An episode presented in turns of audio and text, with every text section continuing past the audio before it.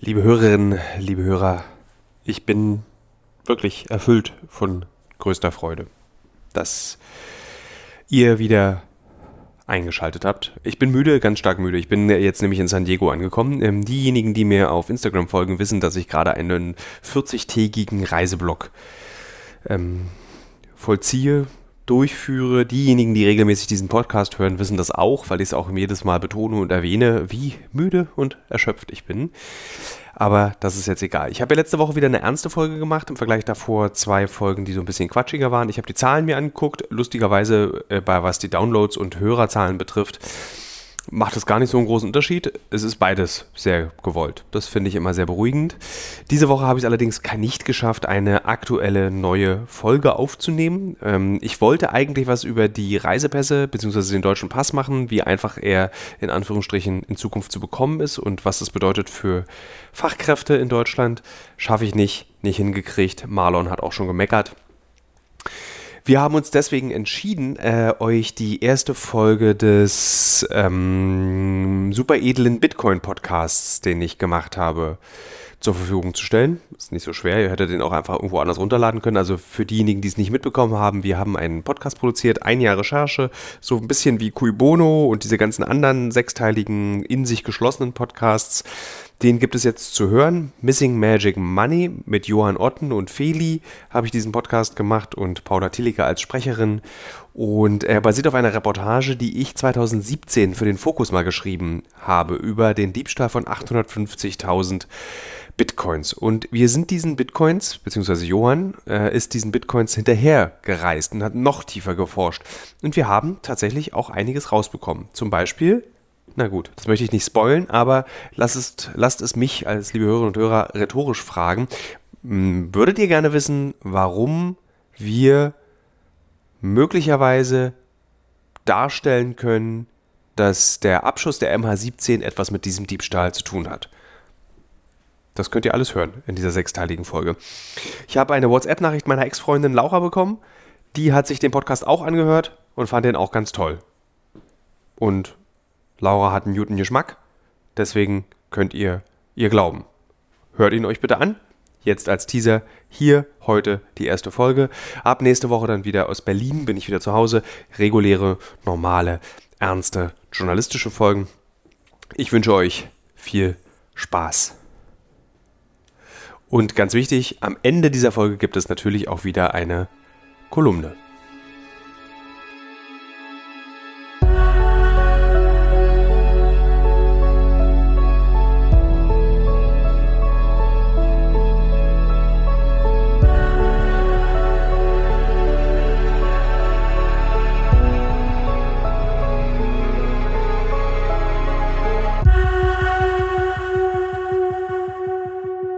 2017 habe ich auf Twitter einem Mann eine Nachricht geschrieben. Sein Name Mark Karpeles. Der Grund dafür war, ich kannte jemanden, der sehr, sehr, sehr viele Bitcoins verloren hat. Und zwar auf einer Plattform, die Mark Karpeles betrieben hatte. In Tokio. Ich schrieb ihm also einfach eine Nachricht und sagte, sehr geehrter Herr Kapeles, haben Sie zufälligerweise Lust, sich mit mir in Tokio zu treffen und mir zu erzählen, was damals passiert ist? Und überraschenderweise antwortete dieser Mann, obwohl er sich in einem Rechtsfall zu diesem Zeitpunkt befand, einfach mit Ja, habe Lust. Also flog ich für das Fokus-Magazin nach Tokio, interviewte Mark Karpeles, hatte das Gefühl, nichts Neues herausbekommen zu haben, aber fünf Jahre später haben wir einen Podcast gemacht. Fünf Jahre hat es mich beschäftigt, dieses Gespräch. Ich hatte das Gefühl, da steckt noch viel mehr in dieser Geschichte. Und tatsächlich, während unserer Recherchen für diesen Podcast ist uns aufgefallen, dass wahnsinnig viel in dieser Geschichte, in diesem Gespräch, hinter dieser Person, hinter dem größten Bankraub in der Geschichte der Menschheit sich befindet. Viel Spaß dabei. Ihr wisst ja, wie sich normalerweise ein Überfall anhört.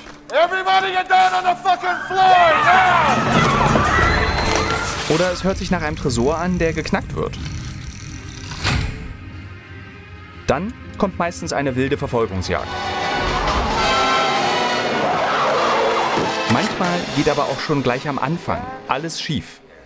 We're holding up the bank. We're holding up the bank. Oh, no, I'm sorry. We're holding up the bank. We're holding up the bank. Oh. Und wenn nichts mehr hilft, gibt es wenigstens eine ordentliche Schießerei.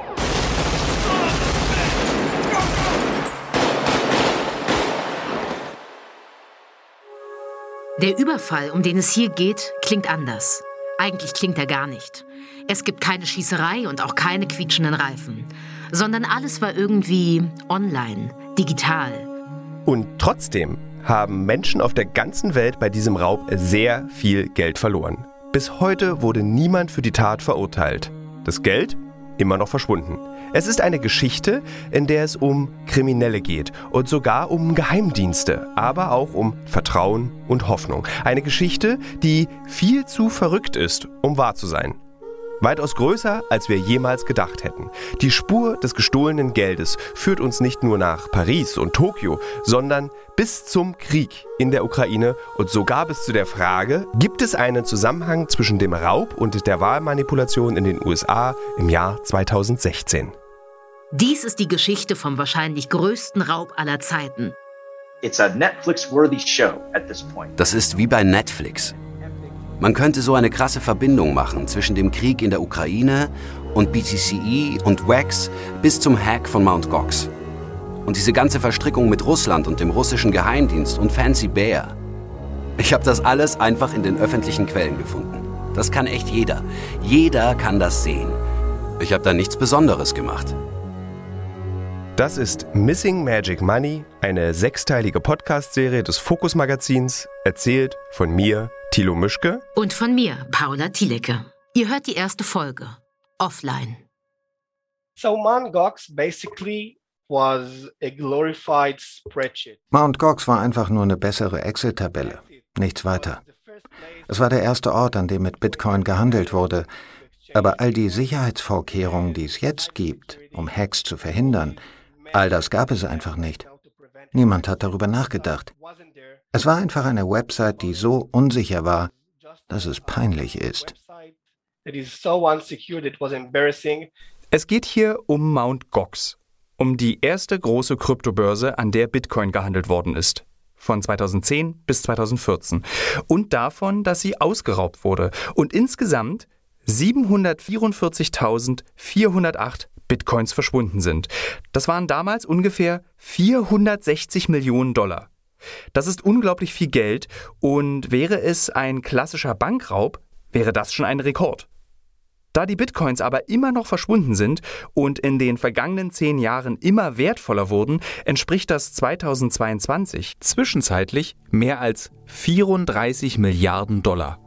Und damit ist Mt. Gox der wahrscheinlich größte Raub aller Zeiten. Wenn man sich das heute anschaut, wie viel da verloren gegangen ist, ist das sicherlich ein ähm, monumentaler, monumentaler Vorgang. 34 Milliarden, die gestohlen werden, ist, glaube ich, bis jetzt noch nicht vorgekommen. Wir wollten wissen, wie es überhaupt so weit kommen konnte und was die eigentlich sind, diese Kryptowährungen, über die die ganze Welt spricht. Und wir haben gemerkt, dass die Geschichte viel größer ist als die Nacherzählung eines Raubes. Auch weil Kryptowährungen irgendwie größer sind und schwerer zu fassen als normale Währungen, die ja sonst immer gestohlen werden. Denn normalerweise bezahlen wir ja mit Euro, mit Slotty, mit Franken. Wenn wir in einer Bäckerei Münzen gegen Brezeln und Streuselkuchen tauschen, dann sind darauf die Sehenswürdigkeiten aller möglichen europäischen Hauptstädte. Die Köpfe französischer, spanischer, deutscher PolitikerInnen. Aber was wäre, wenn eine Währung gar nichts mehr mit einem Staat, einer bestimmten Region, überhaupt einem Kontinent zu tun hat? Also, wir wollten wissen, was diese grenzenlosen, weltweit funktionierenden globalen Kryptowährungen eigentlich sind. Und was passiert, wenn die geklaut werden? Wo genau landet all das Geld? Daraus geworden ist eine Geschichte über die Vernetztheit des globalen Finanzsystems. Eine Geschichte, die uns nach Tokio bringt und nach Paris und bis in die sogenannte Volksrepublik Donetsk. Und in der wir immer wieder fragen, wer sind eigentlich die Akteurinnen? Und diese Geschichte beginnt hier. Bei Daniel in Mainz-Hechtsheim. Daniel wohnt gleich um die Ecke.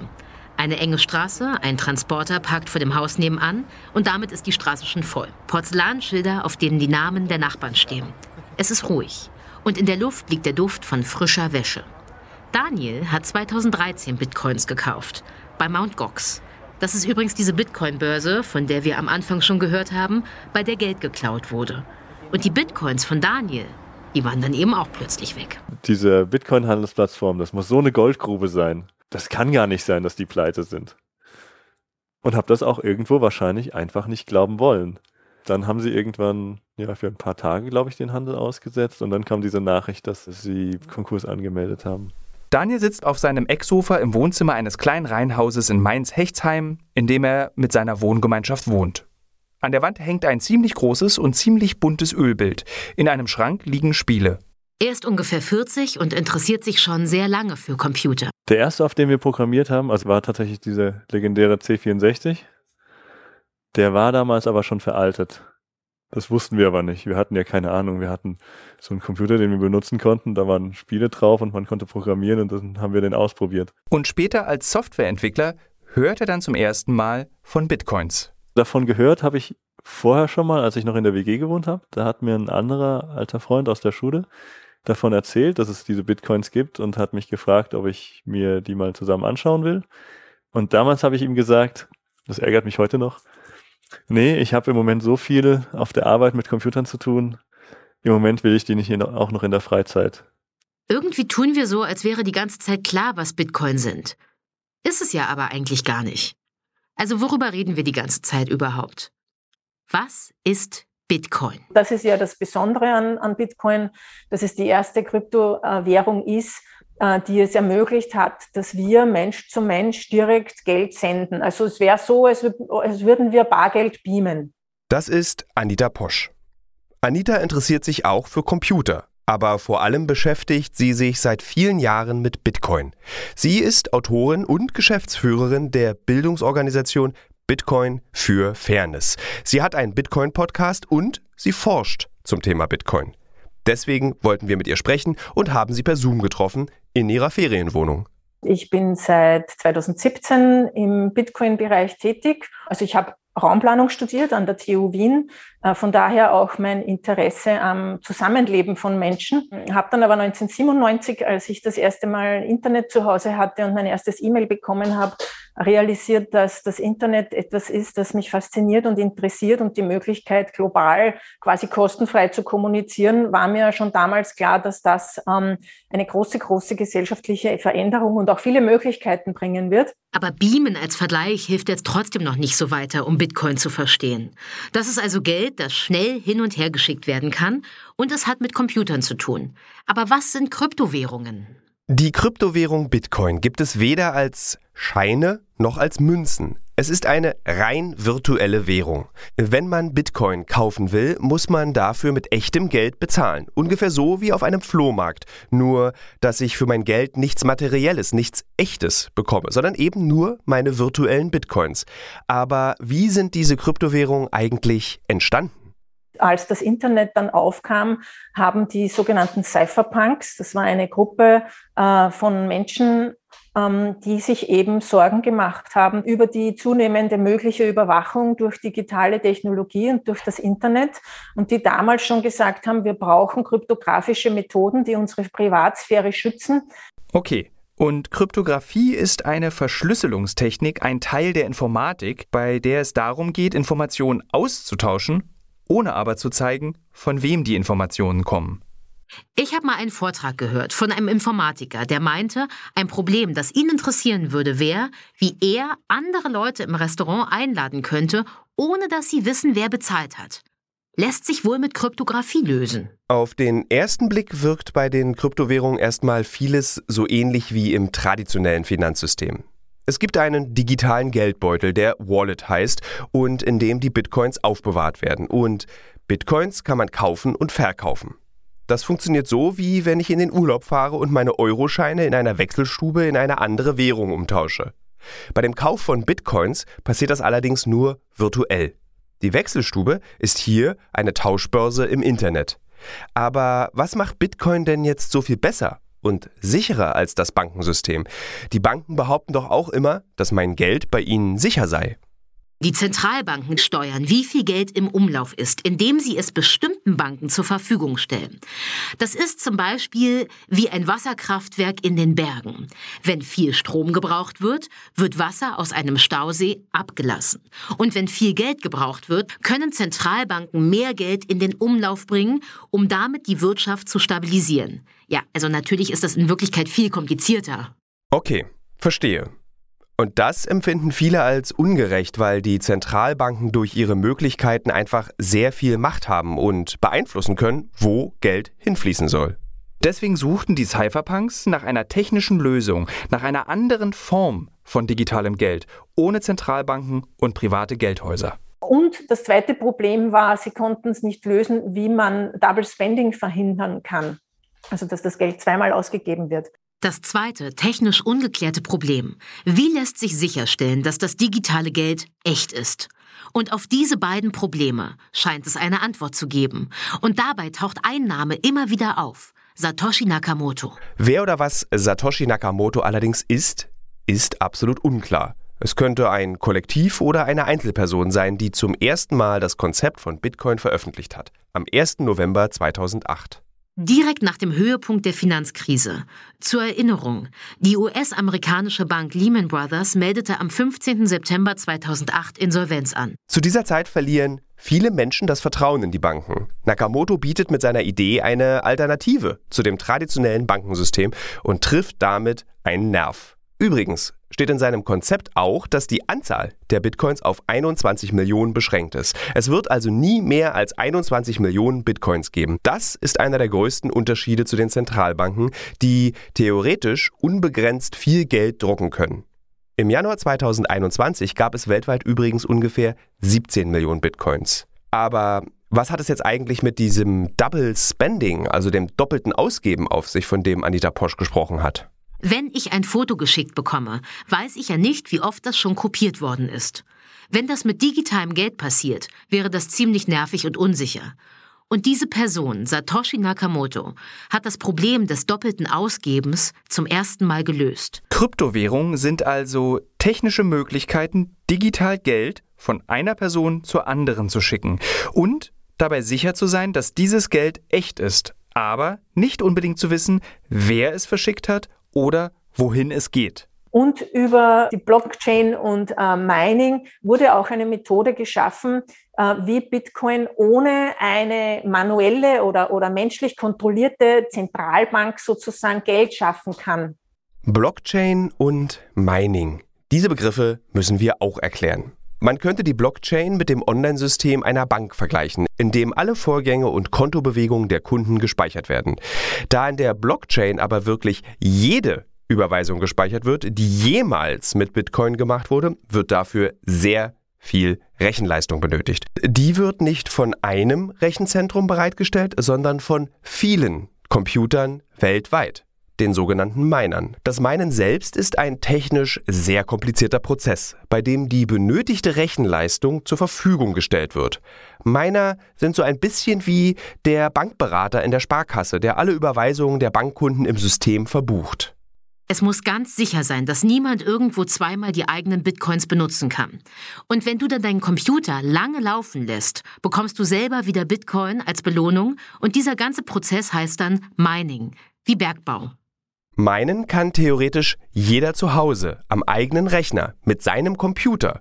Und das macht dieses System so gerecht. Wenn ich dir jetzt also Geld schicke, dann brauche ich nicht meine Sparkasse, die das organisiert, sondern wir machen das direkt untereinander.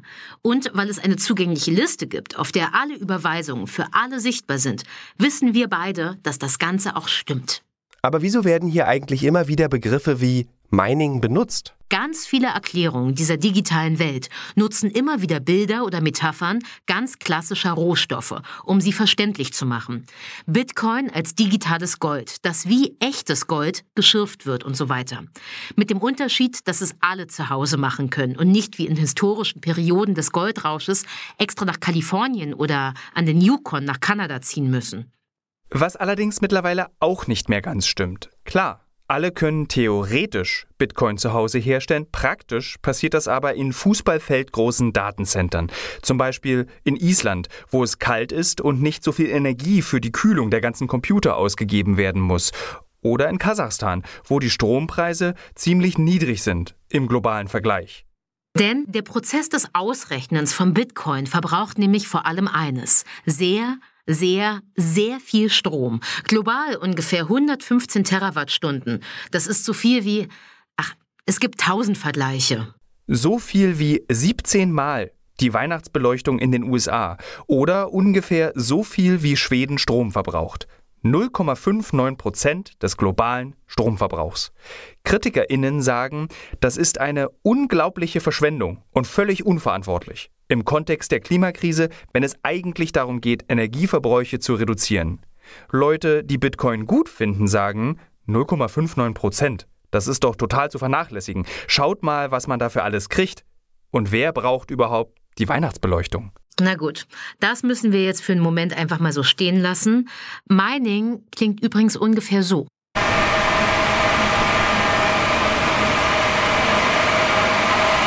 Das klingt doch alles viel zu schön, um wahr zu sein. Eine dezentrale Technologie, ein System, das offenbar für alle gerecht ist. Da muss es doch irgendwo einen Haken geben. Genau. Also, wenn Bitcoin einfach nur eine technische Möglichkeit ist, weltweit Geld von einer Person zur anderen zu schicken, warum geht es dann immer um die Preise von Bitcoin? Der Bitcoin steigt und steigt. Nach einem tiefen die bekannteste Absturz ist sie wieder da. Die Kryptowährung Bitcoin. This, this is the shit. This is Bitcoin. Das ist gar nicht so leicht zu sagen. Vielleicht liegt hier sowieso der größte Streit zwischen denen, die Bitcoin als Erneuerung des Zahlungssystems sehen und denen, die mit Bitcoin reich werden wollen. Genau. Und jetzt sind wir wieder bei Daniel. Das war nämlich zumindest mal seine Idee, kurz nachdem er zum ersten Mal von Bitcoin gehört hat. Es war schon auch die Idee dabei, schnell reich zu werden, auf jeden Fall. Also man hatte ja diese Kurse gesehen. Ich weiß noch genau, wie ich mich mit einem Freund zusammen unterhalten habe. Und wir haben gesehen, okay, die Bitcoin, die sind jetzt von 4 Euro auf 40 Euro gestiegen. Das war also im Frühjahr 2013. Im Frühjahr 2013. Da gründet sich auch die AfD in Oberursel. Der Fernbusverkehr wird liberalisiert. Damit gibt es plötzlich auf den Autobahnen 1000 grüne Busse und Xi Jinping wird neuer Staatspräsident in China. Wir haben beide gesagt, nee, jetzt ist auch zu spät. Jetzt braucht man davon nichts mehr kaufen. Also irgendwas, was, was den Preis verzehnfacht, das steigt bestimmt nicht mehr. Dann ist es bis 100 Euro gestiegen und erst dann habe ich gekauft und mir gedacht, ja, okay, wenn ich bei 40 Euro dachte, das steigt nicht mehr, dann ist der Gedanke vielleicht auch bei 100 Euro falsch. Und dann habe ich gekauft und dann ging sie halt ein Stück runter und habe sie mir gleich verkauft und dann später nochmal gekauft. Und im November 2021, also acht Jahre nachdem Daniel seine ersten Bitcoins gekauft hat, war dann ein Bitcoin knapp 70.000 Dollar wert statt 100 Dollar. Der Wert hat sich versiebenhundertfacht. Kein Wunder, dass alle nur noch über die Preise reden und dass Bitcoin so ein attraktives Versprechen ist. Nehmen wir also mal an, Daniel hätte damals 1000 Euro investiert. Das wären jetzt 700.000 Euro. 2013 entsteht durch Bitcoin zum ersten Mal eine regelrechte Goldgräberstimmung. Mach aus der Moni eine Million. Ich will nur noch grün sehen. Ich geh nur rein, wenn es sich lohnt. Kauf mir eine Insel in der Südsee. Kein Fiat-Geld in der Tasche, alles auf meinem Wallet. Sie erzählen vom Bubble, aber dicker, wie rodeln wir? Wir rodeln wir, wir rodeln wir, wir rodeln wir. Machen den Uni zur Million. Frosch schüttet mit dem Kopf, denkt, dass ich krank bin. Richtig, und man sieht auch, dass das dieselben Leute sind, ähm, die halt jetzt nicht nur in Aktien investieren, sondern auch in die neuen coolen Kryptowährungen. Die Leute wollen schnell Geld machen und das überall. Das ist wieder Anita Posch, die österreichische Bitcoin-Expertin. Und die fasst hier ziemlich genau zusammen, worum es bei dem Song gerade von Sido und Savage geht. Das kann zu Erfolg führen und manchmal auch nicht. Und ähm, deshalb hat man auch diese Korrelation, weil das Leute sind, die in Euro oder in US-Dollar denken und in kurzfristigen Gewinnen und nicht äh, in dem, in, in diesem System verändernden Mode sind oder, oder so. Anita Posch verteidigt also definitiv die Funktion von Bitcoin als Zahlungsnetzwerk gegenüber Bitcoin als einem Spekulationsinstrument. Und mit Korrelation meint sie, dass es derzeit noch aus ihrer Perspektive vor allem Spekulantinnen sind, die investieren und nicht diejenigen, die Bitcoin aus technischen oder sozialen Gründen interessiert. Diese Wildwestzeiten, die Daniel beschrieben hat, die sind jetzt sehr wahrscheinlich sowieso vorbei. Nicht zuletzt, weil Kryptowährungen ein derart populäres Thema geworden sind. Im März 2022 hat US-Präsident Biden dafür gesorgt, dass Transaktionen in digitaler Währung künftig verstärkt reguliert werden was gleichzeitig auch eine große Anerkennung eines lange Zeit etwas spelunkigen Hobbys gleichkommt. Dieser wilde Westen ist aber vermutlich auch vorbei, weil Bitcoin zu kaufen heute wirklich nicht mehr besonders schwer ist. Werbung für Plattformen, auf denen dies möglich ist, stehen auf Bussen, auf Fußballtrikots. Das Stadion der Los Angeles Lakers, in dem auch die Grammy Awards verliehen werden, heißt jetzt Crypto.com Arena. Genau das war aber sehr anders in den Jahren, in denen unsere Geschichte beginnt. Im Januar 2013 war das, glaube ich, als ich meine ersten Bitcoins gekauft habe. Und ähm, wo ich dann echt gesagt habe, so, hey, jetzt nehme ich mir mal die Zeit und recherchiere mal, wie das denn überhaupt geht. Wer das ist, können wir leider nicht sagen. Nur so viel. Er kommt aus Süddeutschland und ist Unternehmer. Nennen wir ihn Christoph. Und dann habe ich das über so Local Bitcoins gemacht. Das war so eine Plattform, da konntest du dich quasi lokal connecten und hast dann ähm, dich halt mit irgendjemandem getroffen, hast ihm die Kröten in Bar gegeben und dann hast du halt Bitcoin bekommen. Und ich weiß noch, so mein erster Bitcoin-Deal ähm, war in so, einem, in so einem Café. Ich habe die damals, glaube ich, so für 15 Dollar oder so das Stück gekauft. Und bin dann dahin und habe mich mit so einem Typen getroffen. Das war echt so ein richtiger Nerd, wie du dir vorstellst, so ein richtiger Techie-Nerd. Ganz am Anfang war es durchaus üblich, dass man Bitcoins nur bekommt, indem man sich persönlich mit jemandem trifft, um echtes Geld in Bitcoins zu tauschen. Im Jahr 2013, als Christoph seine ersten Bitcoins kauft, gab es diesen persönlichen Handel noch. Parallel zu den ersten aufkommenden Online-Börsen wie zum Beispiel Mt. Gox. Christoph sucht sich für seinen ersten Bitcoin-Kauf sein Lieblingscafé aus. Ziemlich voll, ziemlich viel los.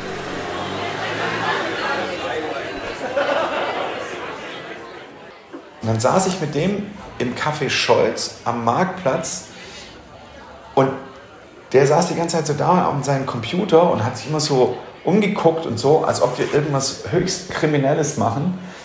Und dann habe ich mich schon so gefragt, so, sag mal, ist alles okay?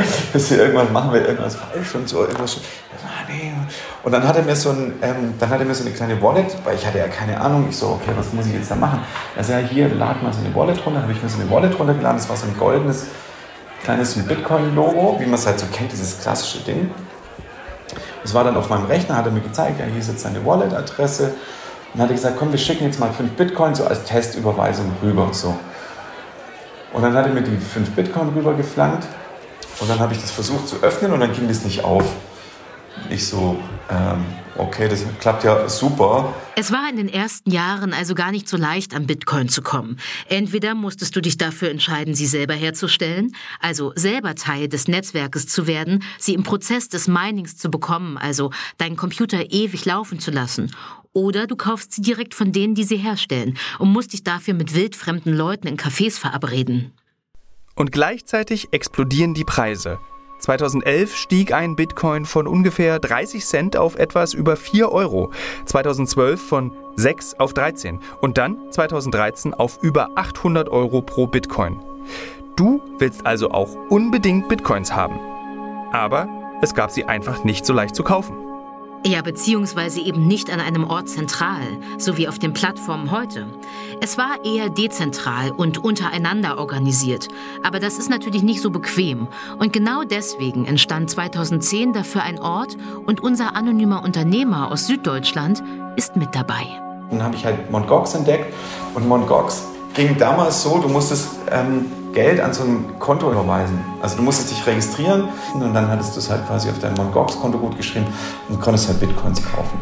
Daniel und Christoph kaufen also bei Mt. Gox. Local Bitcoins, die Seite, über die Christoph zum ersten Mal Bitcoins gekauft hat, gibt es übrigens immer noch. Sie benutzt bloß fast niemand mehr, weil es immer wieder zu Überfällen bei solchen Treffen kam. Eben weil die zu handelnden Bitcoins so wertvoll geworden sind. Also war das einfach eine ganz naheliegende Entscheidung, wenn man Bitcoin kaufen will, dass man sich bei MTGOX anmeldet. Und für beide ist es ein ziemlich abenteuerlicher Anfang. Ich glaube, das war so Richtung 200 Dollar oder sowas. Und dann sind sie irgendwann krass gecrashed. Und ich weiß noch, dann bin ich panisch nach Hause gerannt. Das war mein erster Crash, so den ich mitgekriegt habe. Entgegen meiner ganzen Versicherungen, die gehen irgendwann über 1000 Dollar, habe ich panisch verkauft und so, um es danach halt wieder nachzukaufen. Ich habe das erste Mal Bitcoin gekauft für schon einen, einen für mich damals ziemlich ordentlichen Betrag. Und äh, zwei Wochen später sind die um 20% gefallen und ich habe sie sofort wieder verkauft. um sie danach wieder zu kaufen. Sie sind total anziehend, diese Kurssprünge, aber irgendwie auch ein komisches Gefühl, dass das wirklich auch echtes Geld ist, was sich auf deinem Konto vermehrt. Ihr Geld bleibt übrigens nicht in Polen auf einem Konto, sondern wird weiter nach Tokio geschickt. Mt. Gox ist eine Handelsplattform in Japan. Eine sehr schnell wachsende Handelsplattform, die fast 80 Prozent des globalen Umsatzes organisiert. Bis zum 24. Februar 2014. Da wohnt Daniel noch nicht in Hechtsheim, sondern in der Neustadt von Mainz. Super Gegend, viele Studierende, hippe Cafés, eine Gegend, die gerade richtig cool wird. Gar nicht schlecht vielleicht, da nicht über Geld nachdenken zu müssen. Und am 24. Februar 2014 sitzt Daniel in seiner Küche vor seinem Laptop. Und da ist plötzlich etwas anders. Er geht auf die Seite von Mt. Gox und die ist offline. Mt. Gox ist bankrott. Und das Geld ist weg. Also das allererste, was ich, wenn ich daran denke, was ich denke, ist verdammt. Und das zweite, was ich dann denke, ist, ja, es war halt auch einfach nicht so schlau. Also es war nicht so schlau, so viel in so riskante Dinge zu investieren. Es war halt einfach Gier. Ich weiß noch, dass ich ähm, tierisch gekotzt habe, dass die Dinger weg waren. Ähm, und nach meiner Denke war es dann aber damals so, okay, die sind weg, das bedeutet, die sind weg. Ich kriege die nie wieder. Wenn ihr euch wundert, warum die beiden eigentlich relativ abgeklärt darüber sprechen, es ist eben auch schon acht Jahre her und eine ganze Menge seitdem passiert. Aber in dem Moment war das ein krasser Schock. Für die beiden, aber auch für viele andere, die ihr Geld bei Mt. Gox angelegt haben. Und eigentlich war allen klar, wer daran schuld ist. システムにあの弱いところがあってあの、まあ、ビットコインやあの、まあ das ist ein Ausschnitt, in dem Mark Karpeles zu hören ist, der damalige Besitzer von Mt. Gox.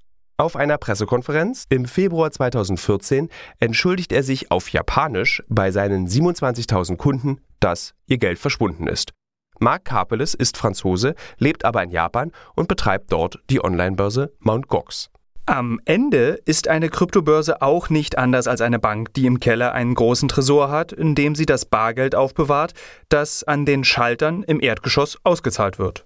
Wenn Daniel Bitcoins bei Mt. Gox gehandelt hätte, wären die eigentlich sozusagen im Tresor von Mt. Gox. Und als Mark Kapeles im Februar 2014 in diesen Tresor guckt, ist der komplett leer. Es fehlt die absurde Summe von 744.408 Bitcoins. Und Mark Karpeles ist der wahrscheinlich meistgehasste Mensch im Krypto-Internet. Da gibt's so eine westernmäßige Suchanzeige. Wanted, Dead or Alive. Mit einem lachenden Mark und mein Blick bleibt schon ziemlich bei Dead hängen. Mark Karpeles sagt, Mt. Gox wurde gehackt und alle Bitcoins wurden gestohlen. Wirklich glauben tut ihm das damals niemand so richtig. Mt. Gox war nie wirklich für eine besonders offene Kommunikation mit seinen KundInnen bekannt. Mark Karpeles hatte, vorsichtig gesagt, nicht das Bild eines seriösen Geschäftsführers. Also, wer ist Mark Karpeles?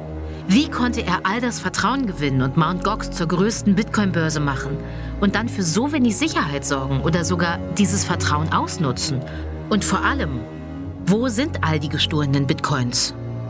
Hat Mark Karpeles, der Geschäftsführer von Mt. Gox, seine eigene Bitcoin-Börse ausgeraubt?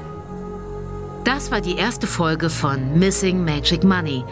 In der nächsten Folge gehen wir auf ein Magic-Kartenturnier und wir schauen uns an, wie Mt. Gox es geschafft hat, zur damals größten Tauschbörse für Kryptowährungen zu werden.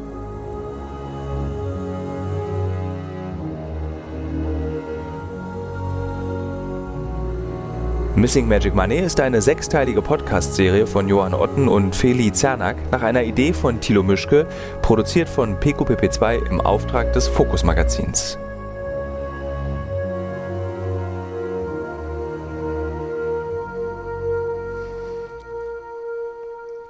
Und jetzt, liebe Hörerinnen und Hörer, gibt es die Kolumne. Ich muss jetzt nur in meinem Hotelzimmer mal das iPad finden. Ich habe vorhin den Mittagsschlaf gemacht, das heißt, das iPad liegt auf dem Bett. Da ist das iPad, dann lade ich den Text. Zurzeit spiele ich im Übrigen auf dem äh, auf dem Steam Deck Witcher 3 zum allerersten Mal. Ich habe das nie gespielt und bin natürlich wie alle Trillionen anderen Videospielenden auf dieser Erde begeistert von diesem Spiel. Finde es ganz toll. Als Serie gucke ich gerade die dritte Staffel von Harley Quinn. Das ist eine Zeichentrickfilmserie zu der äh, Antagonistin von Batman, der Schmusi vom Joker. Eine ganz tolle, sehr erwachsene Zeichentrickfilmserie. Und ich habe den Paten mal wieder geguckt und kann nur sagen, Leute, was für ein unfassbar guter Film. Als Buch habe ich gelesen ein Buch über eine Kuh, Lentil kann ich auch wahnsinnig empfehlen. Danach hat man keine Lust mehr, Fleisch zu essen, versteht Kühe besser und findet ihren Blick gar nicht mehr so dumm. Und dann habe ich ein Buch angefangen, das heißt Der Mauersegler. Und es geht um vier Männer, die eine Alters-WG gründen, beziehungsweise fünf Männer, die eine Alters-WG gründen. Und ich dachte erst, es wäre so eine Art witziges Büchlein über das Altern und Männerfreundschaften. Und das macht mir große Freude, das zu lesen. Aber das Buch von Christoph Poschenrieder ist saumäßig traurig und bedrückend. Und äh, ich habe es jetzt im Flugzeug durchgelesen und muss sagen, es hat mich betrübt. Aber es ist ein sehr schönes Buch, es ist schön geschrieben, es sind schöne Bilder, es hat eine schöne Sprache und äh, gibt sich gar nicht so viel Mühe, so aufdringlich klug zu sein, sondern es liest sich einfach sehr, sehr schön. Also Christoph Poschenrieders Mauersegler von 2015 kann ich auch sehr empfehlen. Während ich rede, normalerweise lade ich ja dann die Kolumne, habe ich aber irgendwie vergessen. Da ist sie.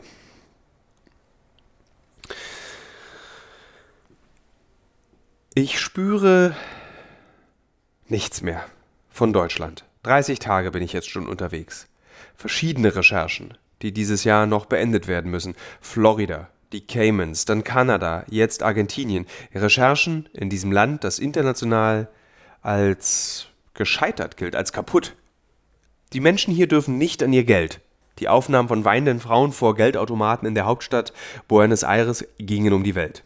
Inflation von 100 Prozent. Der Schwarzmarkt boomt. Geld, das auf der Straße gewechselt wird, ist doppelt so viel wert wie aus offiziellen Stuben.